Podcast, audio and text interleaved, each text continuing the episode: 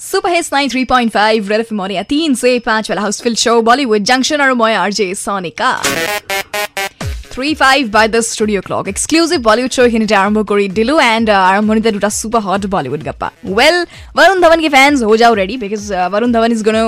do something very special for you guys for is next movie that is A B C D three D আৰু এইখন movie direct কৰিছে Remo D'Souza will also' see Shraddha Kapoor in this you know' movie alongside Varun Dhawan আৰু মুভিখনৰ এটা special sequence shoot কৰা হ'ব Wagah বৰ্ডাৰত Yoon' আৰু সেই চিনটোৰ কাৰণে এতিয়া বহুতেই বেছি প্ৰিপেৰেশ্যন ইউন' আৰম্ভ কৰি দিয়া গৈছে এণ্টায়াৰ কাষ্ট এণ্ড ক্ৰুৱে ইউন' উঠি পৰি লাগিছে in fact Varun Dhawan has definitely posted a lot of things in Instagram you know' just you know' intending that thing and of course we have seen that and of course if you also want to see that then you can do the same but उसके लिए तुमको वरुण धवन को follow करना पड़ेगा Instagram पे वो अगर करोगे तो definitely will be able to see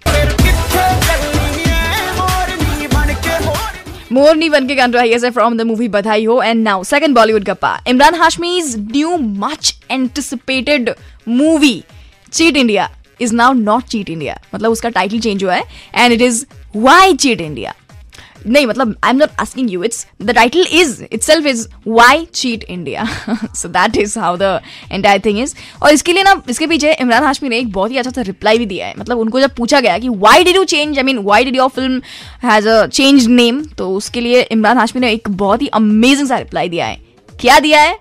You should check that out nine three point five Red F M बजाते